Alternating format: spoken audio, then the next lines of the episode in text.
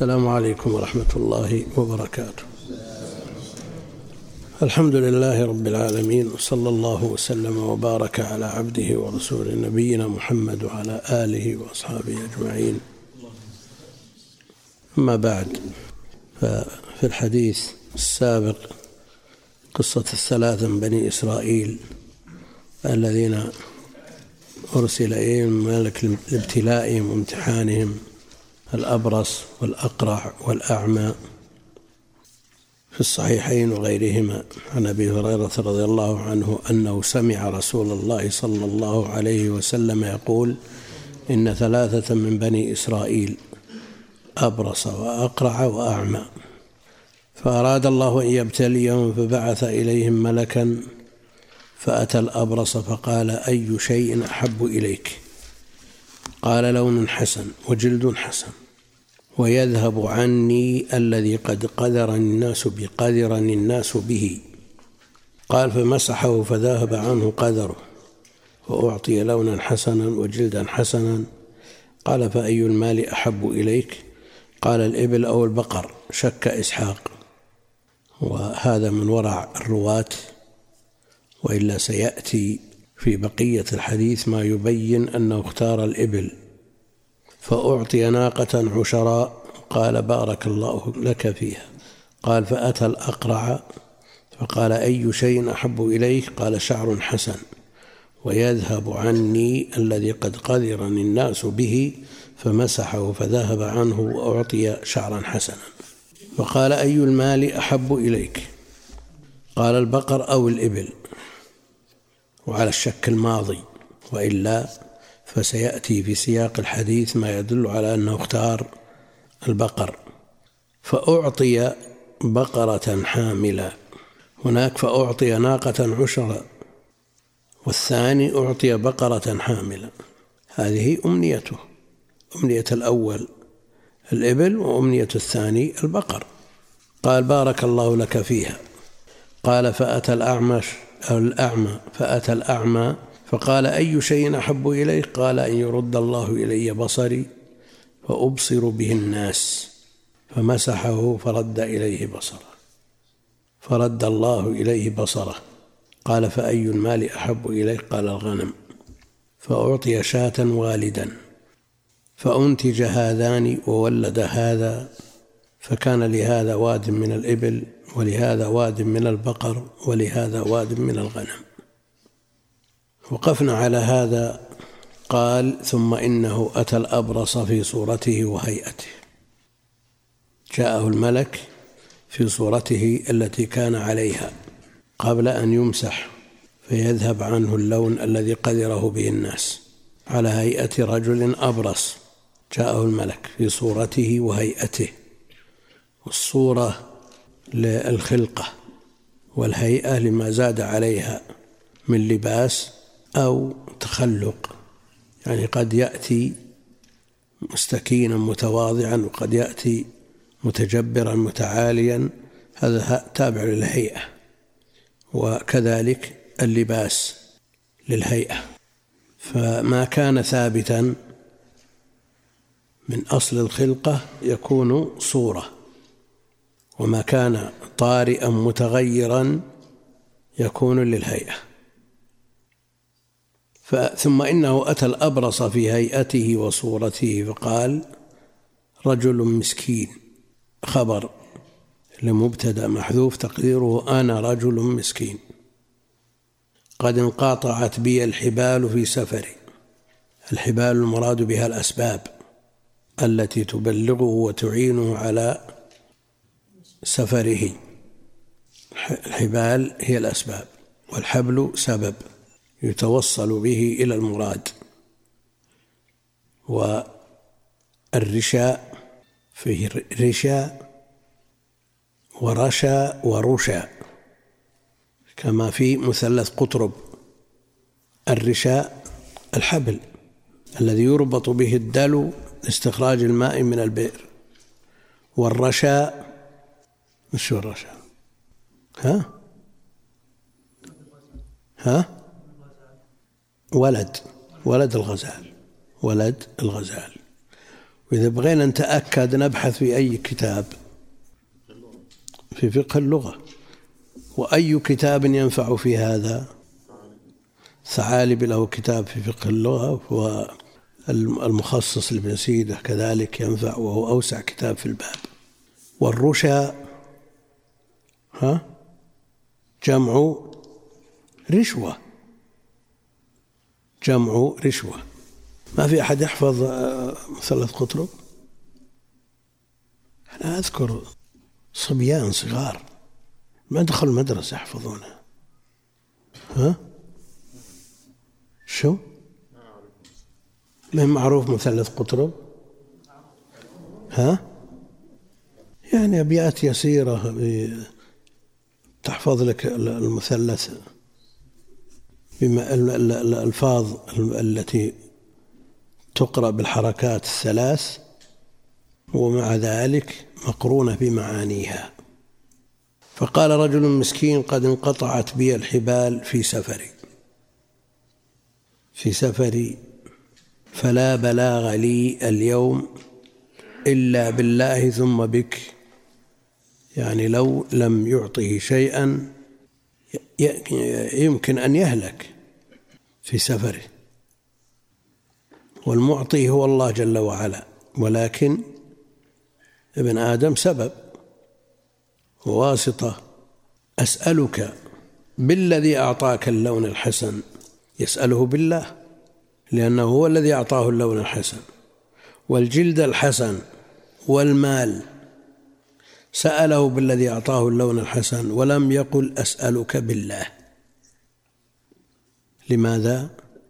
ليذكره بماضيه ليرق قلبه ليرق قلبه ويستحضر ما كان عليه سابقا.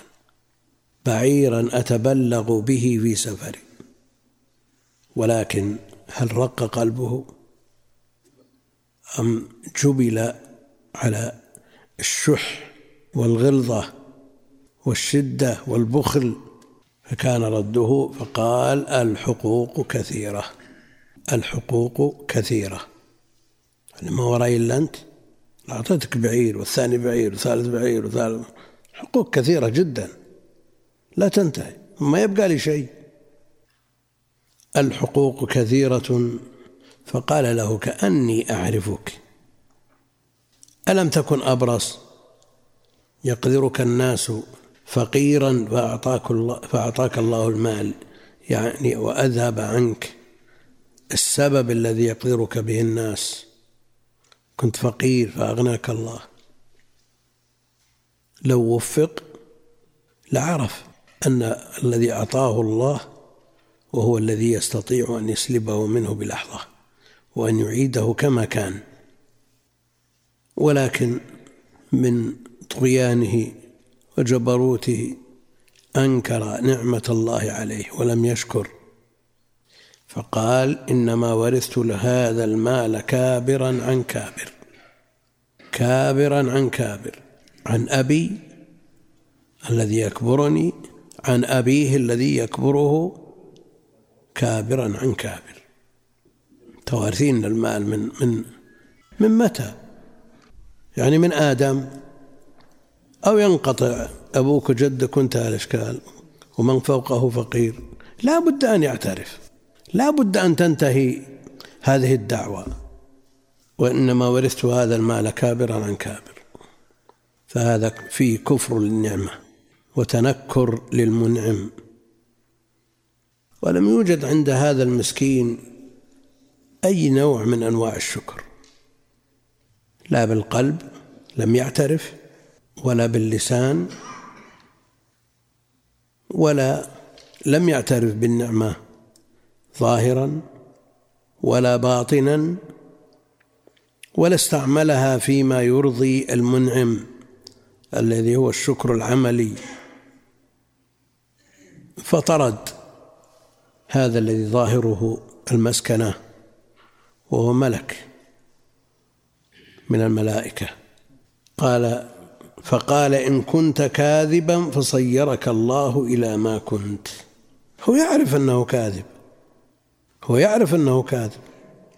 وأنه كان أبرص فقير. ألم تكن أبرص؟ يعرف. يقدرك الناس فقيرا فأعطاك الله المال. وهنا قال إن كنت كاذبا فصيرك الله إلى ما كنت. وهذا أسلوب فيه تنزل مع الخصم إن كنت كاذبا وإلا هو في حقيقته كاذب والملك يعرف ذلك. قال وأتى الأقرع في صورته سورة أقرع.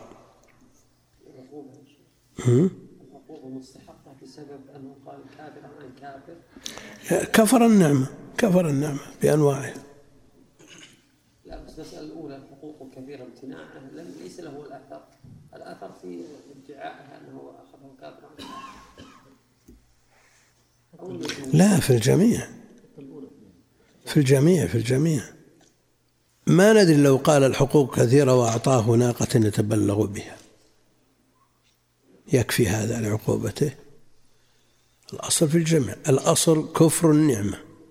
لئن شكرتم لأزيدنكم. ولئن كفرتم إن عذابي لشديد.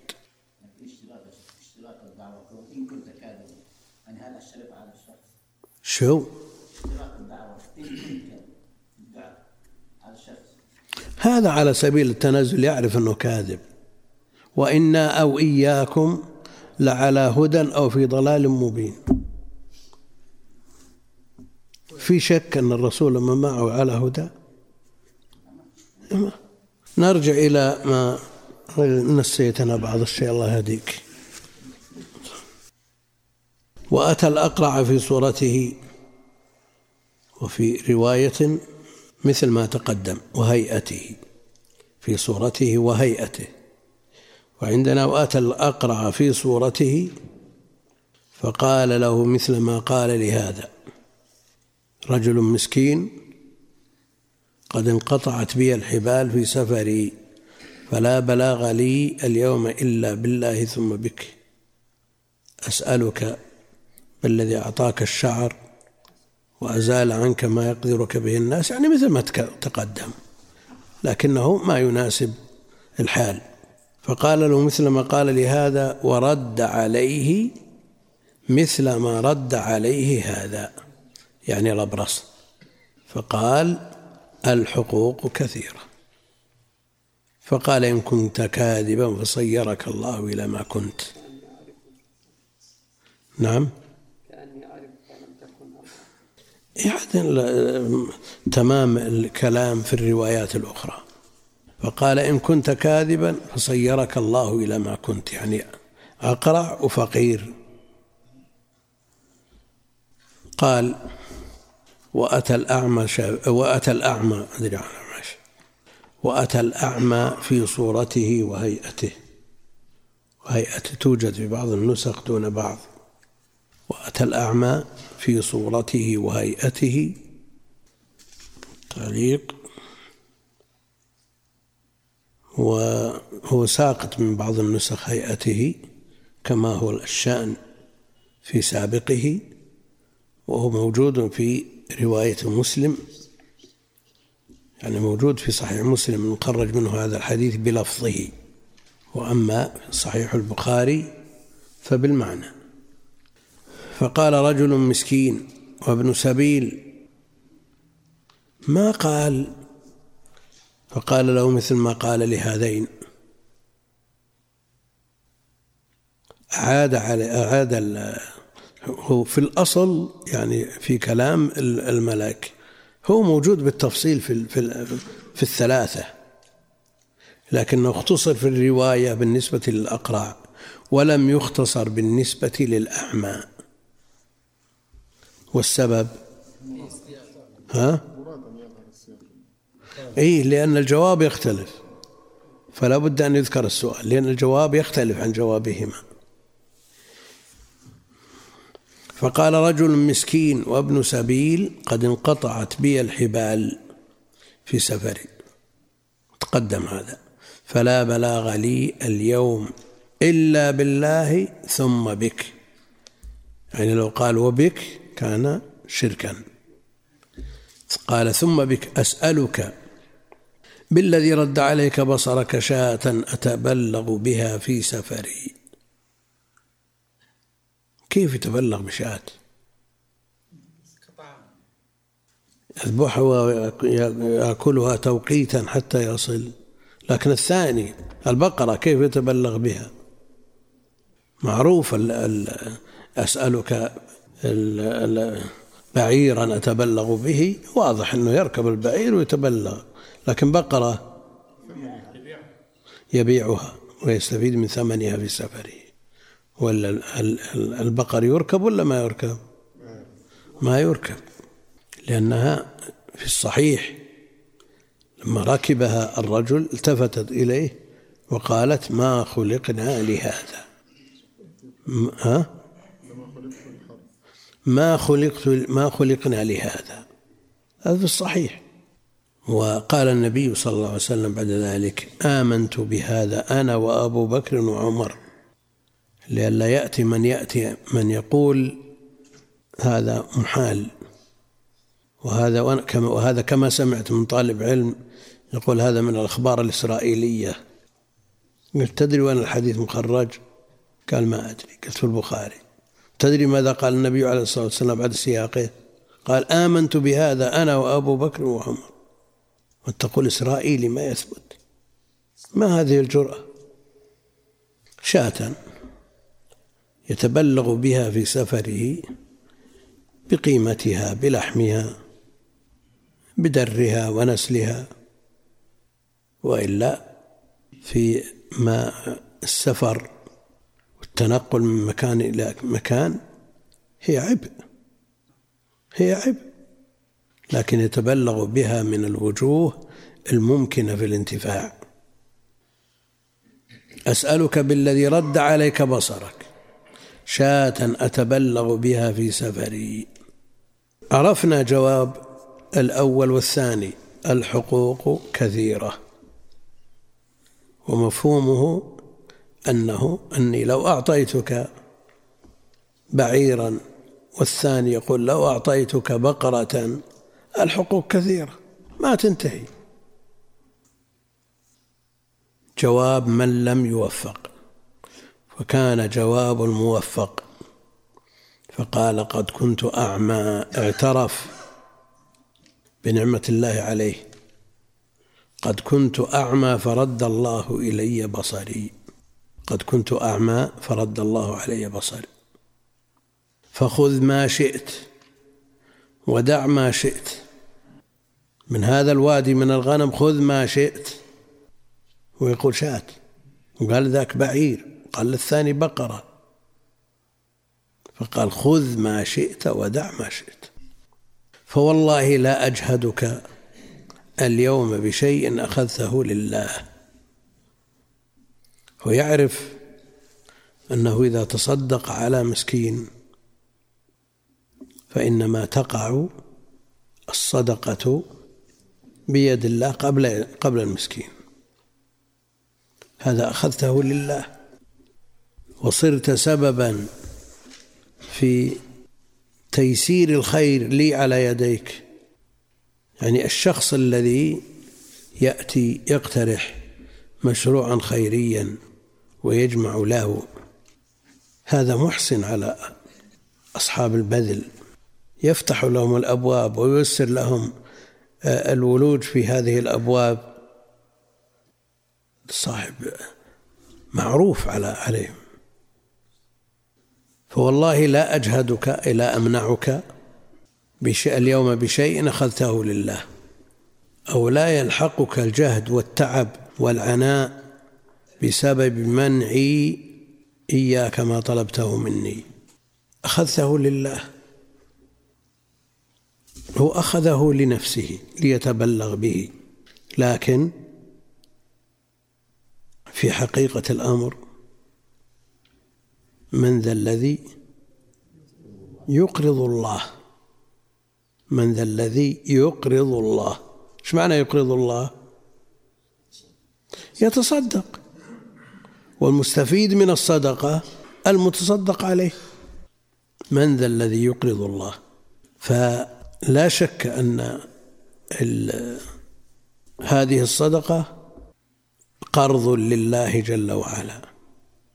وهل يستفيد منها؟ الله جل وعلا لا ينتفع بالطاعة ولا يتضرر بمعصية. الصوفية في حديث اليد العليا خير من اليد السفلى. اليد العليا أي أي اليدين؟ الآخذة أو المعطية أو المعطية. ها؟ المنفقة العليا. شو؟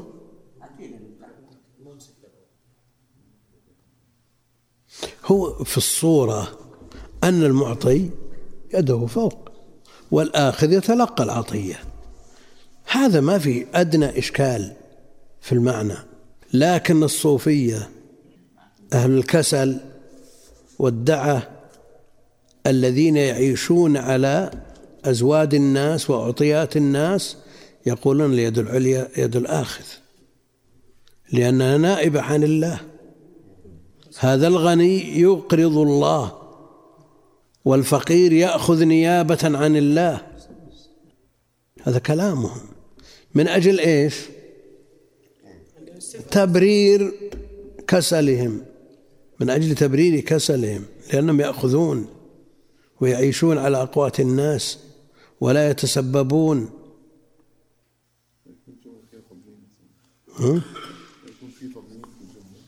وش يقول؟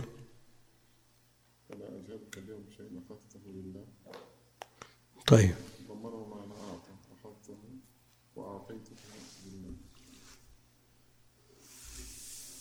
لا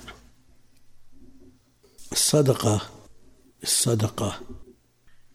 مثل ما قلنا في قوله جل وعلا من ذا الذي يقرض الله. فالآخذ أخذ لله. هو أخذ في في الحقيقة لنفسه. نعم. وهو لله باعتباره نائبا عن الله في أخذ هذه الصدقة فالأصل القرض لله. من ذا الذي يقرض الله. إذا تصورت هذا مع هذا تبين كأنه أخذه لله. وإن كان كثير من الناس لا يتصور لا يتنبه لمثل هذا يأخذ لنفسه ولا يتصور أو يستحضر المعنى الحقيقي في الصدقة. والمعطي كأنه يعطي من ماله. وهذا في حقيقة الحال لما ملكه صحت إضافته إليه. وإلا فهو في الحقيقة من مال الله. ولذا يقول وآتوهم من مال الله الذي آتاكم.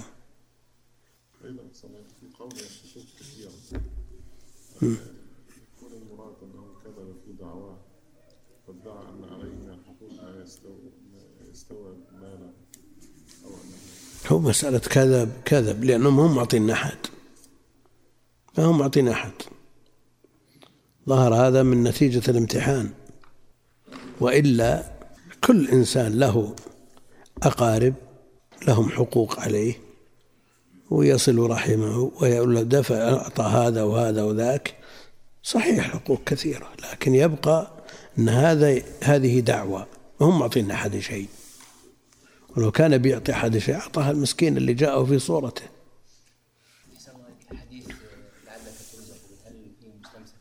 ها؟ حديث لعلك ترزق به لما كان هناك أخ شكى النبي صلى الله عليه وسلم كان يحترف يأتي النبي صلى الله عليه وسلم. صل على محمد. فلما شكى النبي قال لعلك ترزق به. إنما تنصرون وترزقون بضعفائكم. إنما تنصرون وترزقون بضعفائكم. معروف هذا. والواقع يشهد بهذا أكثر من قصة. يكون أخوان يرثان مالا ويستمران شركاء ثم يأتي من يأتي أحدهما يعمل والثاني لا يعمل. يأتي من يأتي للذي يعمل سواء من أولاده أو من الناس يقولون أنت تتعب وأخوك جالس. قصة حصلت بعض المشايخ. جالس في المسجد النبوي يعلم الناس الخير. وأخوه يشتغل بالمال ليل نهار. وهم شركاء. فجاء من جاء إلى الأخ العامل وقال له شوف أخوك بالمسجد يكسب حسنات وأنت من ديرة لديرة من بلد إلى بلد. فلو قسمته ويصير شغلك خالصا لك. فعل. قال اقسم المال وحط نصيبي عند فلان. تاجر في السوق ضعه عند فلان يضارب به. فوضعه عند فلان وما حال الحول إلا ومال الشيخ الذي يعلم الناس في المسجد النبوي أضعاف مضاعفة. والثاني الذي يظن أن هذا الرزق من أجله ومن أجل كده مفلس. فرجع إلى أخيه وشكى له الحال وذكره قال المال عند فلان. ما صار شيء راح أخذه. في أكثر من قصة. فقال أمسك مالك فإنما ابتليتم اختبرتم. هذا اختبار. فقد رضي الله عنك لأنه شكر. قد رضي الله عنك وساخط على صاحبيك لأنهما كفرا النعمة. والشكر ما بشك يقتضي الزيادة والكفر كفر النعمة يقتضي المحق. وفي كتاب الجليس الصالح المعافى للمعافى النهرواني مطبوع. وهذه ذكرتها في أكثر من مناسبة ما أدري بسند صحيح عن الحسن البصري. كان قوم فتح عليهم في الدنيا وطغوا حتى استنجوا بالخبز. فما لبثوا إلا يسيرا حتى أكلوا العذرة نعوذ بالله من غضبه. فقال أمسك مالك فإنما ابتليتم فقد رضي الله عنك وسخط على صاحبيك أخرجاه يعني البخاري ومسلم في صحيحيهما. يقول فيه مسائل.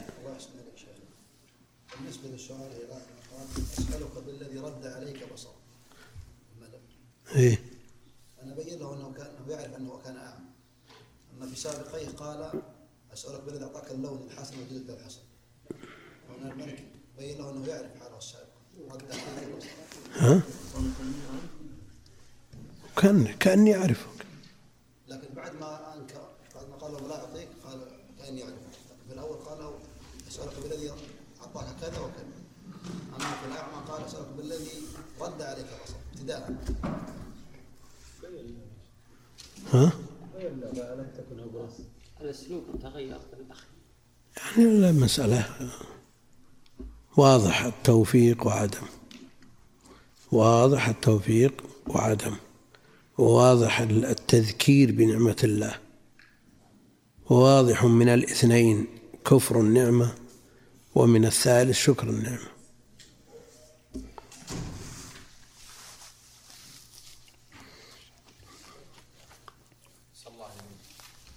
نعم. هل يدل أن الأعمى يعرف ما حصل لصاحبيه؟ أي يعرف. لأن مثل هذا يشتهر وينتشر. يشتهر وينتشر. رجل أبرص رد الله عليه اللون وأقرع في قوم يعرفون ذلك. شاع بين الناس. قال فإن فإن قال أمسك مالك. فإنما ابتليتم فقد رضي الله عنك وسخط على صاحبيك. أخرجاه في الصحيحين البخاري ومسلم. وهذا السياق المذكور سياق مسلم وأما البخاري فرواه في مواضع لكنها بالمعنى.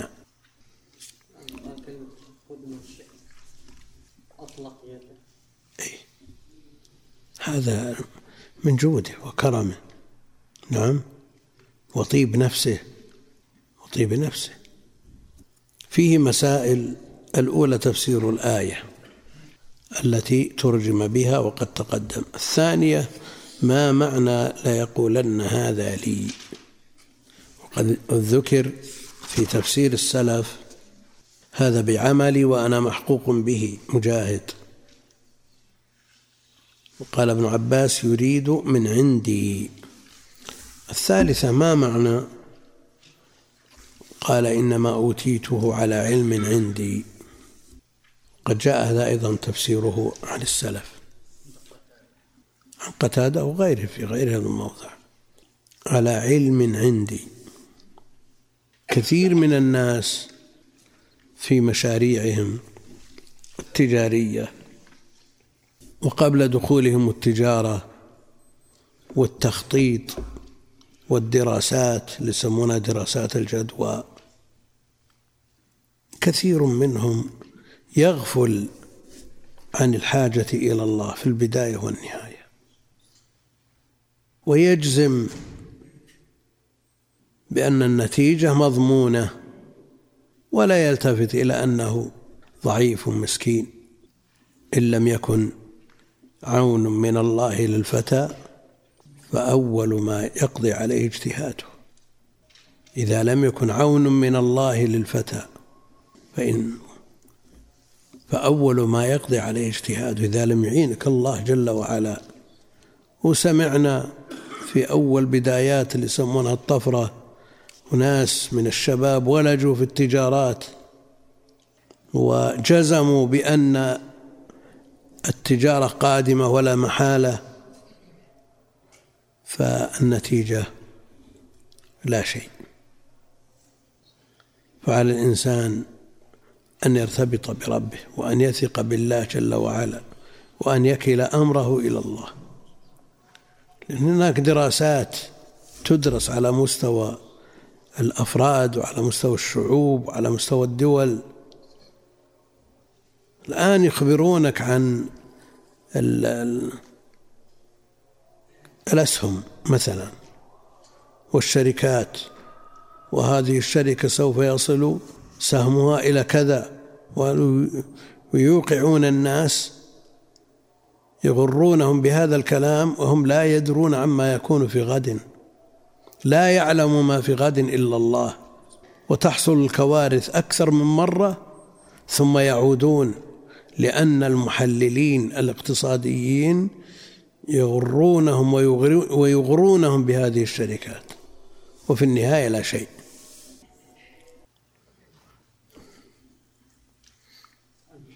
صلى وسلم على عبدك ورسولك على القروض وما شابه ذلك أساس دراسة الجد ها؟ للتقديم على أي قرض قرض ولا دين؟ قرض في صندوق التنمية أو ما شابه ذلك إيه أول شرط لهم دراسة جدوى كون الإنسان ينزج ولا يتأمل ولا يفكر هذا شيء ولا ينظر في العواقب هذا لا شك خلل ونقص. على الإنسان أن ينظر في العواقب ويدرس ويتأنى ويستشير ويستخير؟ لكن يرتبط بالله جل وعلا. لا يجزم بأن هذه الأمور مضمونة النتيجة. لا يجزم بأنها مضمونة اجتهادنا والتوفيق على الله. فالإشكال كون بعض الناس يدرس جدوى ولا يلتفت إلى أن المعين والموفق والمسدد هو الله جل وعلا. يقول الرابعة يعني من المسائل ما في هذه القصة العجيبة من العبر العظيمة؟ وفي بعض النسخ ما في هذه القصة العظيمة من العبر. فالعظمة هل هي للقصة أو للعبر المستنبطة من هذه القصة؟ ها؟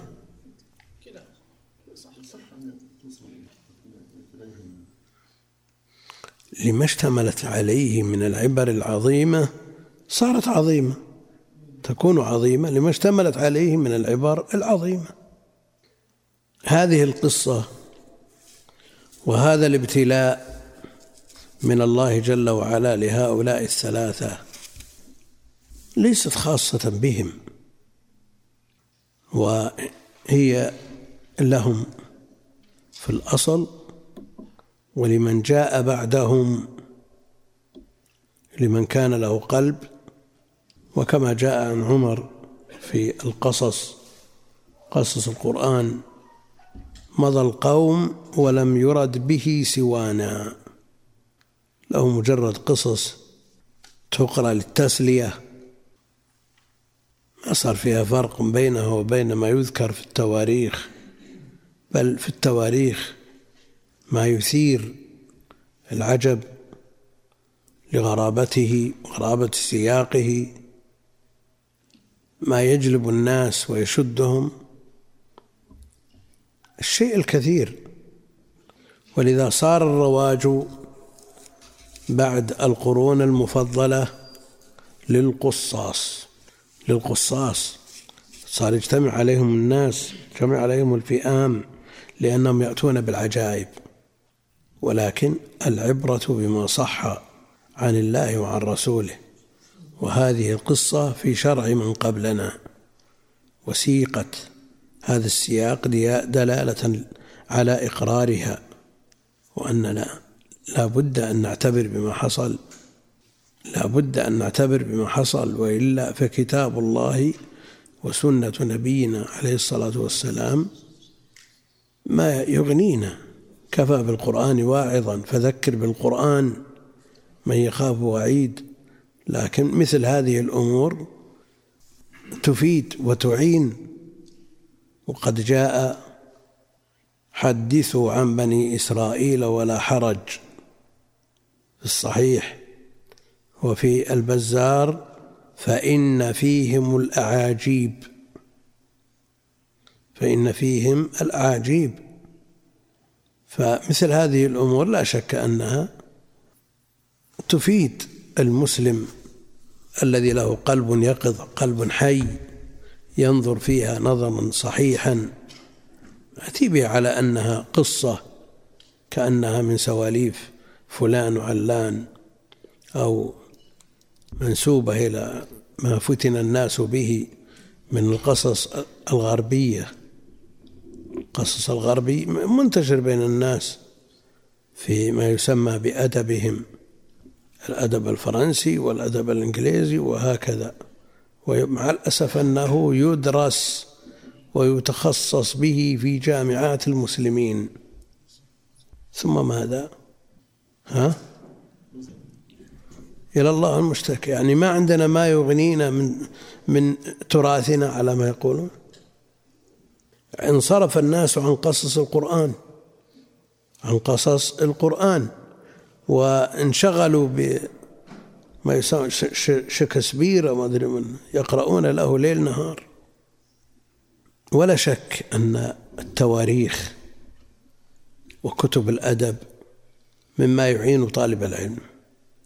الأصل اهتمام طالب العلم بالوحيين الكتاب والسنة وما يعين على فهم الكتاب والسنة وسير المصلحين وسادات الأمة وعلى رأسهم النبي عليه الصلاة والسلام وخلفاؤه ومن جاء بعدهم من الأئمة الصالحين المصلحين. هذا لا شك أنه يعين طالب العلم ويقوي من همته يزيد في همته ويقوي عزيمته. وإذا قرأ في التواريخ بعد ذلك فلا شك أن التواريخ فيها العبر والعظة وفيها نوع متعة يستمتع بها طالب العلم ويستجم من إذا تعب من من القراءة في العلوم الجادة. القوية يستجم بمثل هذه الأمور ويعتبر ويتعظ وأيضا كتب الأدب فيها متعة وتسلية وفيها ما يفيد من, من نواحي كثيرة لكن لا تكون هي الأصل.